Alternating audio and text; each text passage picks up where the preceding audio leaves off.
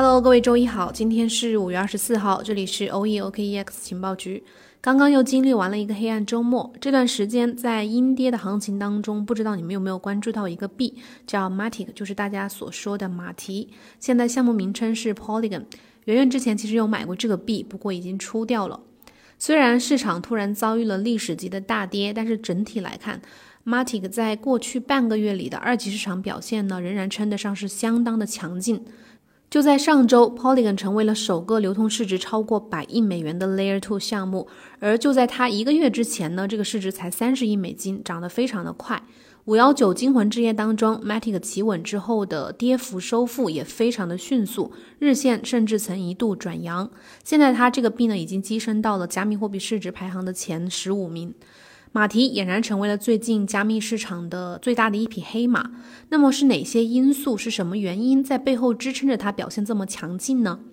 虽然说二级市场我们从来不去预判，因为它的趋势是从来都是变幻莫测的，难以捕捉。但是就 Polygon 的情况来看，基本面的蓬勃发展无疑是它这一番暴涨的一个主要原因。首先，我们来关注来说一下它的这个高速扩张的 DeFi 的版图。最近几个月，Polygon 网络的生态扩张速度非常的惊人，像比如说 Aave、Curve、SushiSwap，还有 OneInch、OpenSea、Zapper 等等这些以太坊生态内知名的项目，都已经部署了自己的 Polygon 版本，而且已经积累了相当可观的锁仓资金。Polygon 生态的快速爆发原因呢，大致可以归为两点。第一点就是 Polygon 自身此前就已经启动了一亿美元的基金，来推动他们网络上的 DeFi 的采用。像我们刚刚前面提到的这个 Aave 啊，Curve 这些都是这次基金的这个受益者。用户在为这些 DeFi 产品提供流动性的同时呢，也可以获得 Polygon 给出的 Matic 代币的奖励。但是最关键的还是第二个原因，就是作为以太坊原生的 Layer Two Polygon 良好的 EVM 兼容性，允许它基于以太坊一层搭建的 DeFi 项目呢，能够仅仅做一些简单的调整，就可以轻松的迁移到 Polygon 网络上面。同时，Polygon 也能够去提供远远高于一层的性能，以及几乎可以忽略不计的这个链上操作成本。呃，Masari 的研究员叫 Mira Cristanto，他就之前就说啊，这个 Polygon 网络的交易量已经达到了以太坊一层的三倍，但是全网的总 gas 费，呃，仍然只有一层以以太坊一层网络的百分之零点零一，这就非常大的优势。像性能和成本这两方面的最大优势，成为了 Polygon 生态快速扩张的基石。在辅以它专项基金的加持，以及 DeFi 龙头们登陆所带来的广告效应，一时之间，大量的项目开始涌入到这个 Polygon 网络上面。Awesome Polygon 数据显示，当前 Polygon 生态内的 Dap 数量已经达到了二百七十三个，基础设施以及开发工具数量已经达到了五十九个。生态的爆发会为马蹄这个代币带来更多的使用场景。VOBase 数据显示，过去一段时间，交易所内的马蹄代币一直在持续的流出。结合链上锁仓资金的水涨船高，不难想象，这些流出交易所的马蹄代币呢，大多数都是转移到了链上的 DeFi 应用之内。一般来说，交易所持仓数量减少是二级市场的一项积极指标，这或许也是 Matic 代币过去一段时间强势表现的一个另一个原因之一。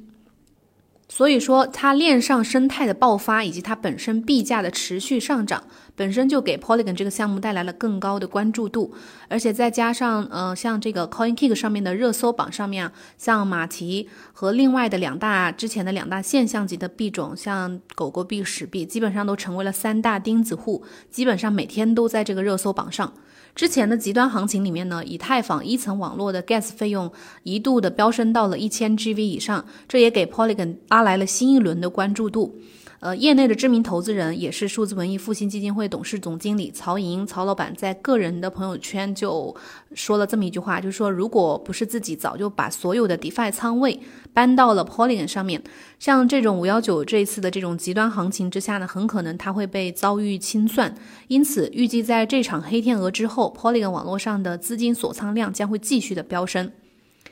随着整个这个关注度的提升呢，扑面而来的不仅仅是一些褒奖，不不只是一些好的方面，也有一些争议。最大的一点争议呢，就是 Polygon 它本身究竟算不算是 Layer Two 项目？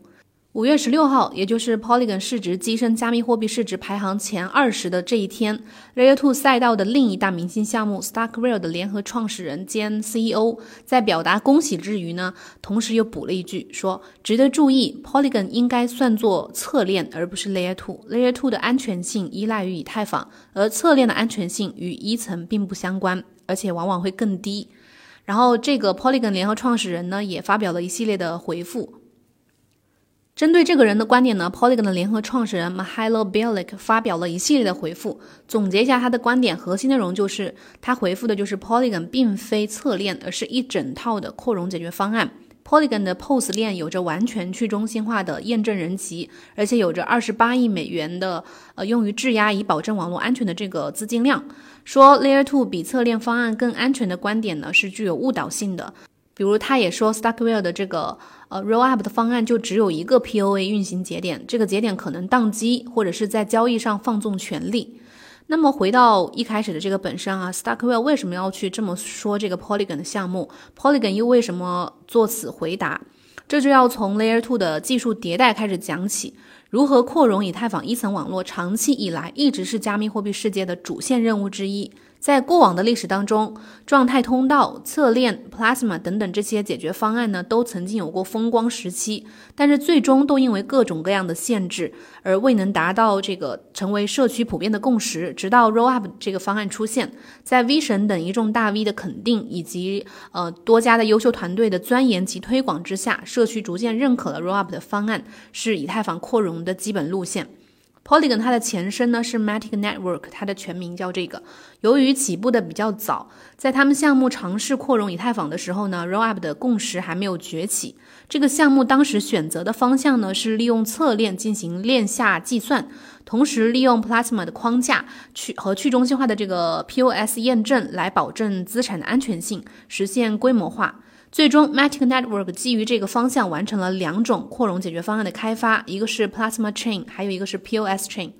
后来，随着 Rollup 的共识的崛起，Matic Network 在今年一月的时候宣布升级成 Polygon，并且决定开发 Optimistic Rollup 和 Zk Rollups，还有 Validium 这些全新的扩容方向，来成为以太坊链上首个 Layer 2的聚合器，这是它的一个目标。但是截止到目前为止，Polygon 没有彻底的完成这些新扩容方向的开发工作。暂时能够稳定运作的方案呢，只有 Plasma Chain 和 POS Chain。而且考虑到这个退出问题啊，除了 Matic 本身之外的其他币种，在进出一二层的时候，一二层网络的时候，一般更倾向于选择第二种方案。这也是 Starkwell 方面去向 Polygon 开炮的一个起因吧。Polygon 它的这个 Post Chain 方案在一定程度上是类似于侧链的，他们官方给出的定义呢是提交链，这个安全性和以太坊确实是没有完全绝对绑定的。然后它的创始人 Hello Bellick 确实在社区里面也曾经自己说过，Post Chain 严格意义上并不能算算是这个 Layer Two，但是 Starkware 的指责呢也并不是那么站得住脚。首先，即便 Polygon 的 Post Chain 不能算是 Layer Two，但是也不能忽视另一套解决方案 Plasma Chain。更何况，Polygon 已经承诺将开发 Optimistic Rollup 和 Zk Rollups 这些新的扩容方向。第二呢，其次，Starkware 他联合创始人的这样的发言，多多少少会给读者造成一种 Polygon 不够安全的这种印象。但是实际上呢，Polygon 此前已经关闭了所有的基金会的节点，验证人节点已经完全的实现了去中心化。当前全网的质押总金额呢，也已经高达数十亿美元，居于所有 POS 类网络的前列。之前 Polygon 已经出块了超过一千四百万个的这个区块，网络层面也没有出现过安全故障。这场讨论在海外的社区上面，呃，Layer Two 社区里面引引发了引起了一定的关注度，但是在国内的社群里面呈现着截然不同的画风。有一些 Matic 代币的呃持有代币的人，他们就认为 Starkware 说这些完全是因为他们酸了。细看 Layer Two 赛道的发展状况啊，面对究竟是该先发展生态再落地 Rollup 方案，还是先落地 Rollup 方案再发展生态这样的灵魂发问。我们来细看 Layer Two 赛道的发展状况。面对究竟是该先发展生态再落地 Rollup 方案，还是先落地 Rollup 方案再发展生态这样的灵魂拷问，Polygon 所走的方向呢，似乎是和其他项目截然不同的。回到 Polygon 和其他的项目走上分岔路的那个时间点，也就是它今年一月份品牌升级的那个时候。Layer Two 赛道的状况呢，看起来还是只有一两个 DeFi 的龙头去搭配一个明星二层项目这样的一个搭配，比如说 Uniswap 选择了 Optimism，嗯，Curve 选择了 zk Sync，DYDX 呢选择了 Stackwell，各家势均力敌。但是短短几个月之内，战局已经发生了巨变。在多家项目尚未发布完全公开的主网的这个时候呢，Polygon 迎来了 Aave、Curve 还有 SushiSwap、OneInch 等等这些应用层的强大助力。天平呢，这个时候出现了倾斜，也难怪社区之间会调侃这么一句：Layer Two 的战争还没开打就结束了。那我们再回到 Polygon 算不算 Layer Two 这个问题啊？Layer Two 它似乎是没有一个精确的定义的，因为它是本身是一个针对以太坊 Layer One 的一个相对的概念，但是具体采取什么样的交互方式呢？没有特定的限制。在这一方面的话，Mahalo 的他的态度倒是非常的开放。他说 Polygon 的定义呢是以太坊扩容方案，是否被称为 Layer Two 并不重要，重要的是它是否能够去赋能以太坊生态。最后一个部分来分享几点个人看法，就笔者的个人看法。就我们始终相信 Layer Two 赛道是有着无限的发展潜力的，这个潜力非常的大，要远远高于 Polygon 当前的百亿市值。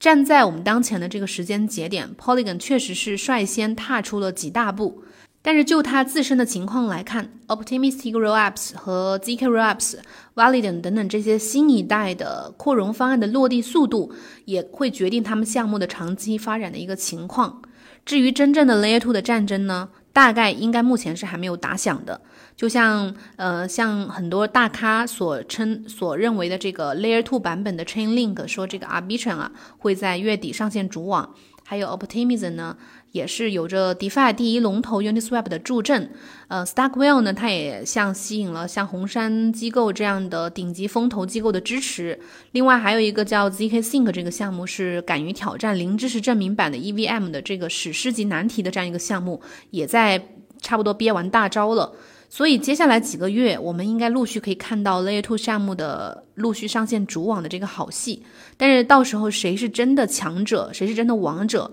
到时候就可以见分晓了。最后，我们引用 Mahalo 的一句话来结尾：“蛋糕非常大，不要着急。”这句话细品，非常的有深意。OK，我们今天就讲到这里。关注情报局，全面了解区块链和数字资产。谢谢收听，我们明天晚上七点再见。